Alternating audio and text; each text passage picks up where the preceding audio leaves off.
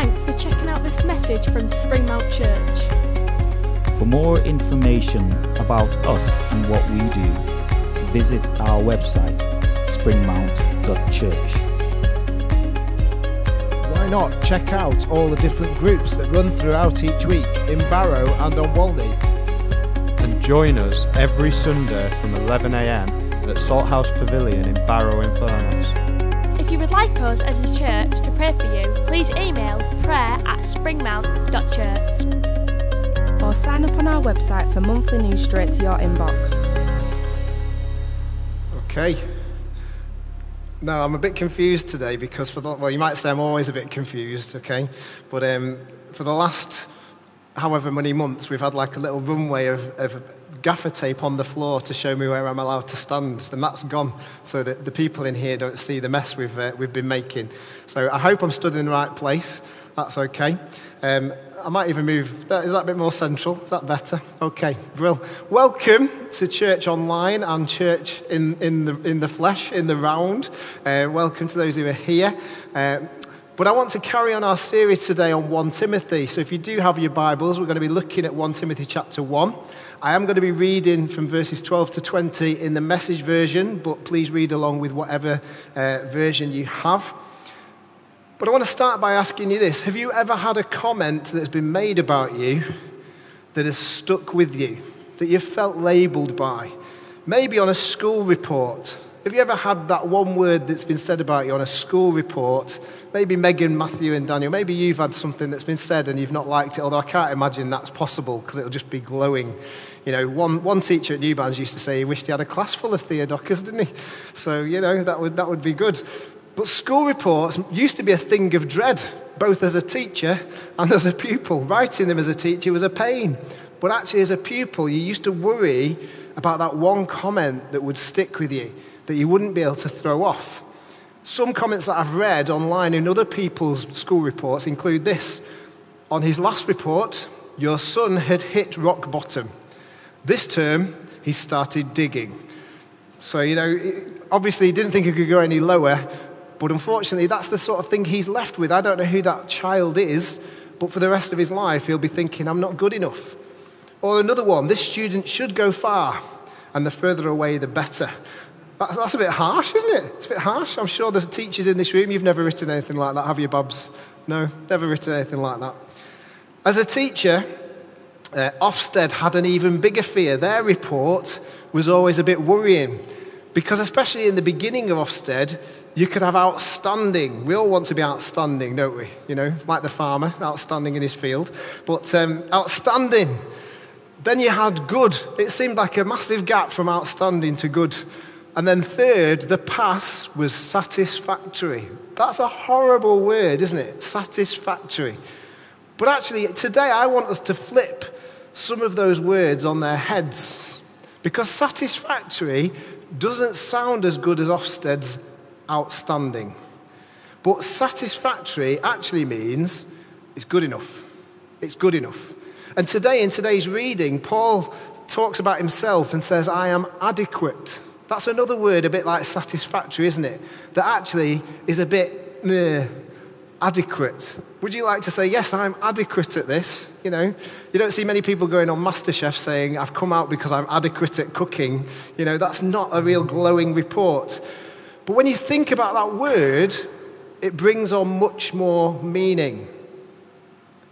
Adequate means good enough, sufficient. We often say that Jesus, you know, his grace is sufficient for our needs. That means it's enough. Would you like to be enough this morning? Yeah? We all want to be enough, don't we? And actually, if I said, do you want to be good enough, then that's okay as well, isn't it? To be good enough is a great thing. So when you hear the word adequate or satisfactory, we need to recognize it means you're good enough. You're good enough. It fulfills a need. We spend life wanting to be more than and feeling insufficient, yeah? You might feel what you want to be more than, and yet you never reach it. So today, let's rejoice that God has made you and me good enough for him. And if I'm good enough for him, that's good enough for me. We are good enough. As we go through 1 Timothy, the theme is building the church family. Paul wrote to Timothy to encourage him to build his kingdom, to build his church here on earth. And it means saying and accepting that God says you are good enough. You are. Say it to yourself maybe. I am good enough. Because that's what God says. You are good enough. You are adequate. You are enough. Last week, as we read the beginning of 1 Timothy, we saw what was pointless and what was the point. It's pointless to get involved in silly arguments. It's pointless to get involved in conspiracy theories. The point was to love abundantly, to love outrageously, to love with overwhelming need. This week, I want us to talk about being grateful for His grace. And I want to say we need to get a grip, okay? Maybe you've said that to each other this morning. Get a grip. You need to get a grip. Let's read from 1 Timothy chapter 1, and I'm just going to start at verse 12. Just 12 to 14 to begin with. Paul says this, I'm so grateful to Christ Jesus for making me adequate to do his work, for making me good enough to do his work. He went out on a limb, you know, entrusting me with this ministry. The only credentials I brought to it were invective and witch hunts and arrogance. But I was treated mercifully because I didn't know what I was doing. I didn't know who I was doing it against. Grace, mixed with faith and love, poured over me and into me, and all because of Jesus. I'm just going to stop there, because the first thing this week that's going to help us build his kingdom and build his church is to give thanks for what God has made you to be. Today, whoever you are, whatever your background, give thanks that God has made you, you. To be grateful that you are good enough for him. All of us are good enough for him because Jesus raised us up there, raised us to his level. Paul writes this as someone who is treating God and God's followers with total hatred, total contempt. And yet God says to Paul, this man who hated, who persecuted, who tortured and imprisoned, he says to Paul, Paul, you are good enough for me. You are good enough to do what I've called you to do. So this morning, we start with that, church. You are good enough to do what God has called you to do. People often joke, don't they, about dads being protective of their daughters. You know, we've got a few daughters in here, and dads, you're very protective of our daughters. We're protective of our sons too.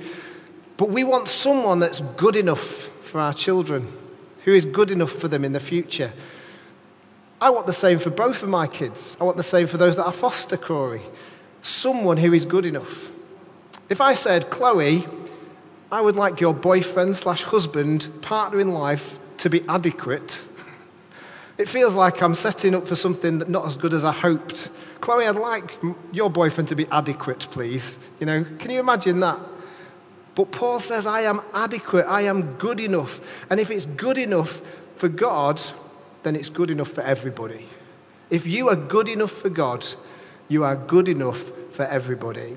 Paul writes to Timothy saying it's because of Jesus that we're good enough.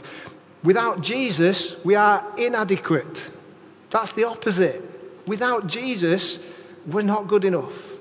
Because we can try as hard as we like and we can do as many things as we like, but without Jesus, we are inadequate. We are less than and insufficient. And today, what made the difference to Paul can make all the difference to us. What made the difference in Paul's life can make the difference to us. And what do these verses say made the difference? Grace, mixed with faith and love. Is it trying harder? No. Is it doing more? No. Is it position or status? No.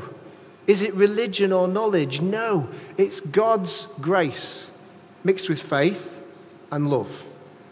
We've said before that grace is defined as God's riches at Christ's expense, that we've been given the entirety of God's kingdom because Jesus paid the price. He gave everything so that we could be good enough for God's presence, that we could be adequate. Horrible word, good enough, good enough. Rain can be a bit of a pain. Anyone like the rain? Some of you might love it. There's times where I can't stand it, but When we went to Uganda, they were in the middle of a drought. It hadn't rained for months. And one day it started absolutely lashing it down. And I think Shirley was there at this point, and we sheltered and thought, we're not getting wet. But all these children and Ugandans were out dancing around, getting caked in red mud and clay, and they were loving it because they were so grateful for the rain, because God was providing for their crops. We'd be like, this is a bit of a nuisance. I wanted it to be sunny. You know, you might have gone to Malta and it'd been, you'd have liked the rain, Theo, wouldn't you? No, you don't like it hot though, do you? No. So, you know, you might have gone somewhere and thought, oh, the rain, I should have stayed at home. We look at the forecast at home, don't we, when we're on holiday, because we want to say, ha-ha, it's 30 degrees here and you've got snow or something like that in the middle of August. But rain only soaks the outside, doesn't it? It only affects the outside. You can be dried off and changed and totally dry again very quickly because rain only affects the surface. It only goes skin deep. Paul says in this passage, the thing that makes the difference is grace mixed with faith and love poured over me and into me. It's not just skin deep. It's not just hitting the surface. It's no good just letting God's word hit the surface. When you watch these videos, when you come to church, it is no good letting it bounce off the skin and go. I brought with me this morning some bananas, okay? This is a sealed packet of bananas, okay? Peter Docker, can you tell me anything that's wrong with this packet of bananas? No? Okay. I'll tell you what's wrong with this packet of bananas. The information on the outside says 7 bananas. The information has been printed on this packet. It says 7 bananas. The information has hit the surface. The facts have hit the surface. But when you look inside, how many bananas are there? 4. 4 bananas. The truth hasn't penetrated the packet. It's hit the surface and that's it. That's what some of us do on a Sunday. We let the truth hit the outside, and we say, very good, you know, good job, vicar. That's what Ian Sultan normally says to me. I'm not a vicar, but hey. The truth has hit the outside, but it hasn't gone deep. It hasn't gone internally. It hasn't allowed it to be impacted and affected. That's pretty satisfactory.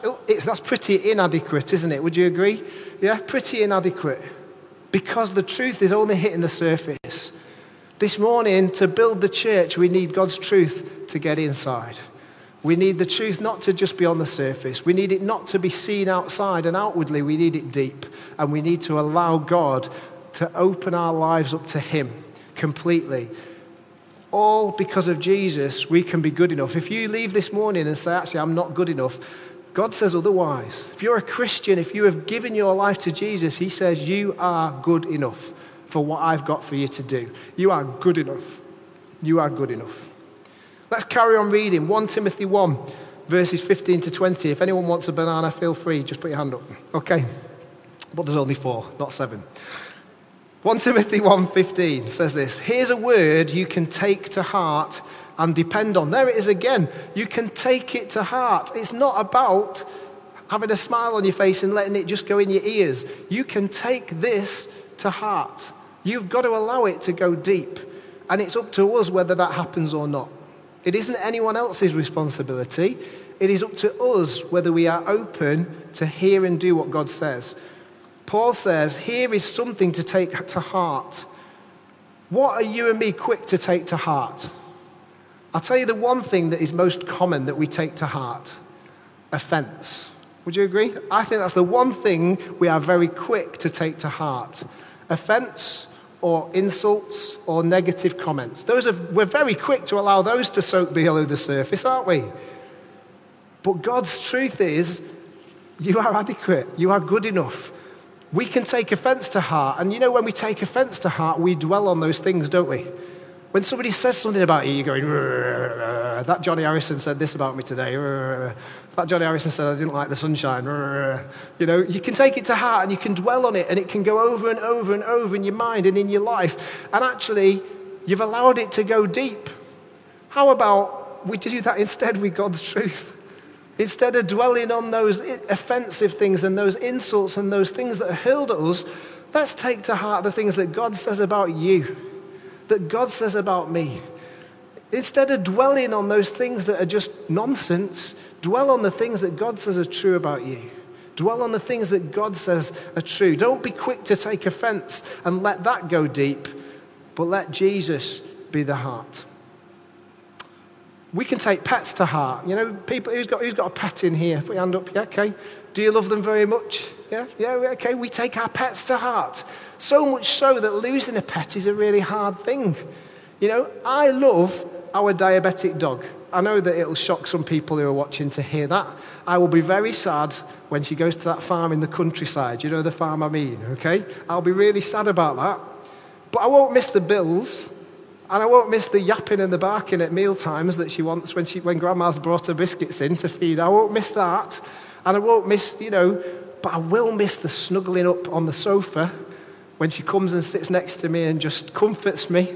You know, when Liverpool are possibly not winning, but they did yesterday, so it was okay.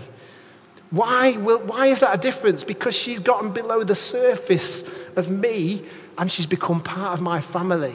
She has become part of who we are, because I've allowed her in, and I've allowed her to go deep within my life. And actually, we need to let God not just hit the surface, not just hit our ears, but we need to allow him to become part of our family. Paul says, don't let these words I'm about to say hit the surface. Let them sink deep. How are we going to do that? Learn them. Meditate on them.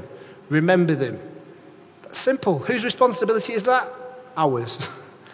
No one else can do it for you. Only you. This is the important thing he wants to say. Are we ready? This is what Paul is saying. Jesus Christ came into the world to save sinners. That's an important thing to take to heart.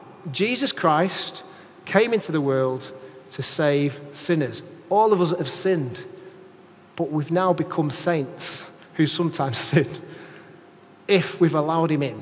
Jesus Christ came into the world to save sinners. Let it sink deep. And Paul goes on to say this, I am proof, public sinner number one, of someone who should never have made it apart from sheer mercy. You don't make it with effort. We make it with mercy. We make it with his mercy and his love.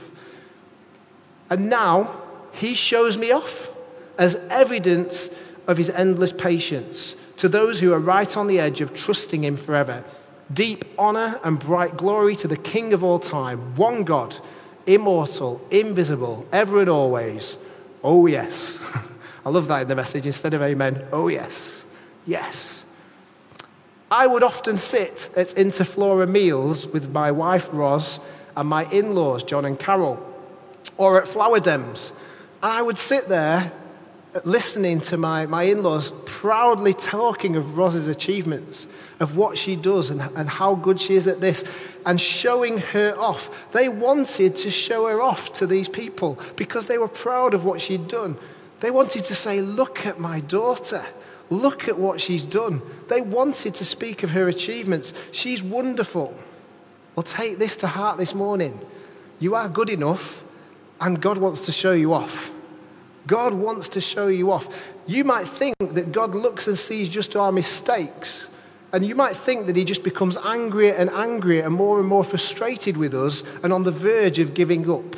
But Paul says no, because if Jesus in us, God wants to show us off. We're sons and daughters, not slaves. We're free, not feeble. You are good enough, and God shows you off.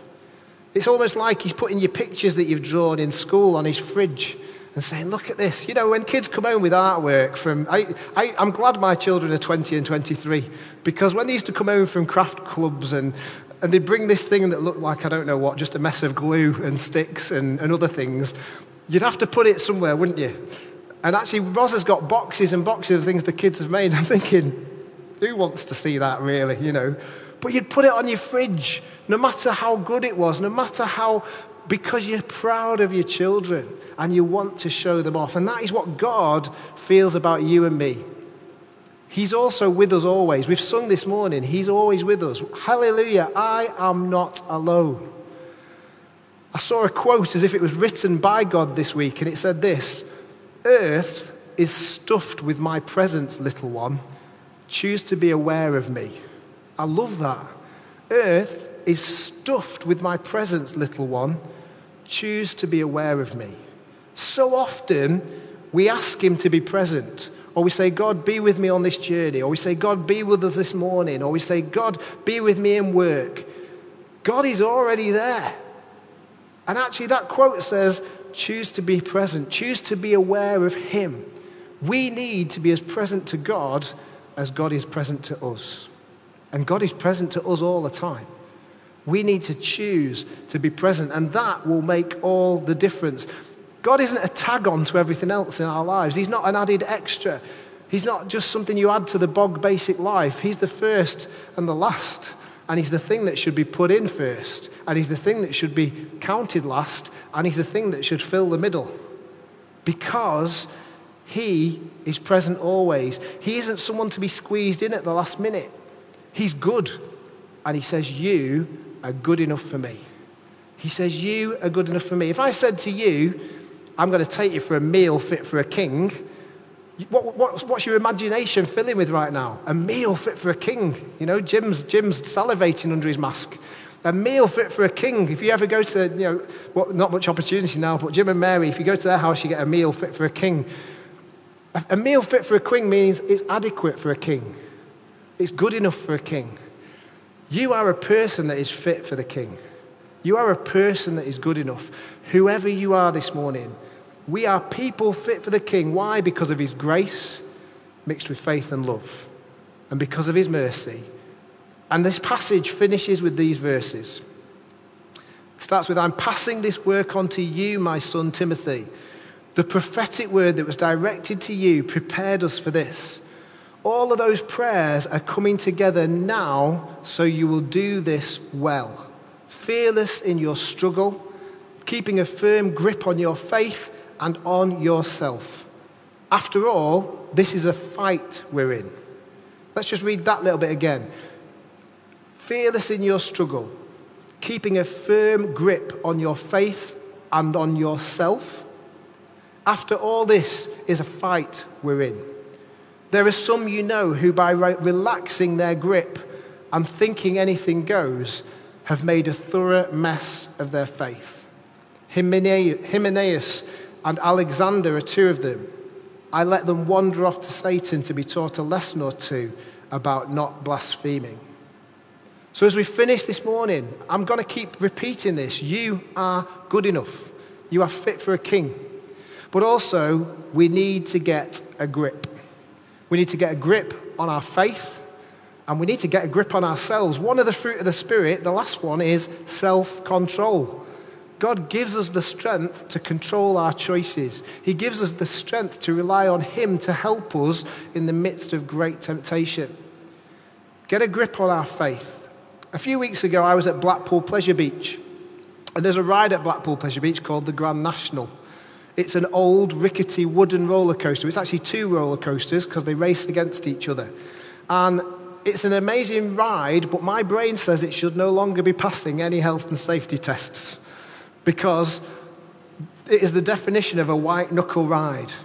You sit on this old roller coaster carriage, which was probably made in the 1917 or something. Well, no, it would be after the war, wouldn't it? They wouldn't be doing frivolous things. It was made over 100 years ago, I would say. And yeah, they've put a couple of seatbelts in, but all the way round, your bottom does not stay on the seat. You go up and down hills, and you are up in the air most of the time, and then you come down with a bang occasionally. But it feels like the carriage isn't even on the rails. It feels like it's flying about. And so while I was on that ride, I was getting a grip for dear life on the handles in front of me. Some people sit there with their arms in the air going, woo, you know. I'm sitting there going, I'm going to get thrown out of this carriage if I don't hold on. And that's why it's called a white-knuckle ride, because you're holding on and your knuckles just go white because all the blood goes from them. Why do we grip onto that bar? Why do I grip on for dear life and not let go? Because it made me feel safe. It made me feel protected. It made me feel like everything was going to be okay. What does Paul say? Get a grip on your faith. Why? Because it'll make you feel safe and it'll make you feel protected. Yeah, not everything will go to plan, but if we recognize God's presence with us in it, it's far better than not having God's presence with us in it, because he will be there. Or holding your children's hands when they were little, when they used to try and wriggle out of your hands. What would you do? You would hold on tight and grip them so that they couldn't wriggle because there was danger. Get a grip on ourselves the way we would grip onto our children when there's danger. Get a grip on our faith when the world is full of danger. Otherwise, we'll end up relaxing our grip, and there will be pain, there will be danger, there will be suffering. Because if we get a grip on our faith and on ourselves, it will keep us eternally safe. It will keep us where we find strength, and it will be what stops us coming off the rails. A bit like that roller coaster in Blackpool. Don't relax it. Get a grip of faith. Well, what is faith this morning? Springmount, what is faith? Faith is, come on, being sure of what we hope for and certain of what, I'm sure we did a series on this about 2 months ago, you know? This is a bit like the 4 bananas in the 7 banana bag, this, people, come on. Faith is being sure of what we hope for and certain of what we don't see. We need to get a grip on it. We need to hold firm, because building the church starts with knowing you're good enough and knowing who says that. Building the church starts with knowing you're good enough for the King, that he shows you off and he's proud of you and sees you as a son and daughter. But today, we need to get a grip on what we trust in. What do we trust in? We trust in Jesus. We trust in God, the immortal, the invisible, the only one. Being sure of what we hope for, certain of what we don't see. We need to get a grip on what we trust on. We need to know what we believe and who we believe in. And we need to keep hold and not be blown here and there by the winds of rumours and by the winds of this world. So today, church, to build you up, you are good enough. You are shown off by the King. And today, it's our responsibility to keep a firm grip on our faith and on ourselves. Let's pray. Father God, I thank you for this opportunity today. I thank you for the word that says I am good enough for what you've called me to do. That with you in my life, I can know your protection, I can know your provision, and I can know your eternal safety. Father God, I thank you that your word tells me that I am precious, that I am your beloved, that I am somebody you gave it all for, that I am worth it, and that you can make me holy. Father, I pray this morning that we will allow your truth to go below the surface, that we won't just have 7 bananas printed on the outside but only contain the 4, that we will have printed on the outside that we are your children, that we are your precious ones, and that we will believe it and hold it firm on the inside of our lives. Help us to go deep with you, and help us to know your presence today. In your name, amen.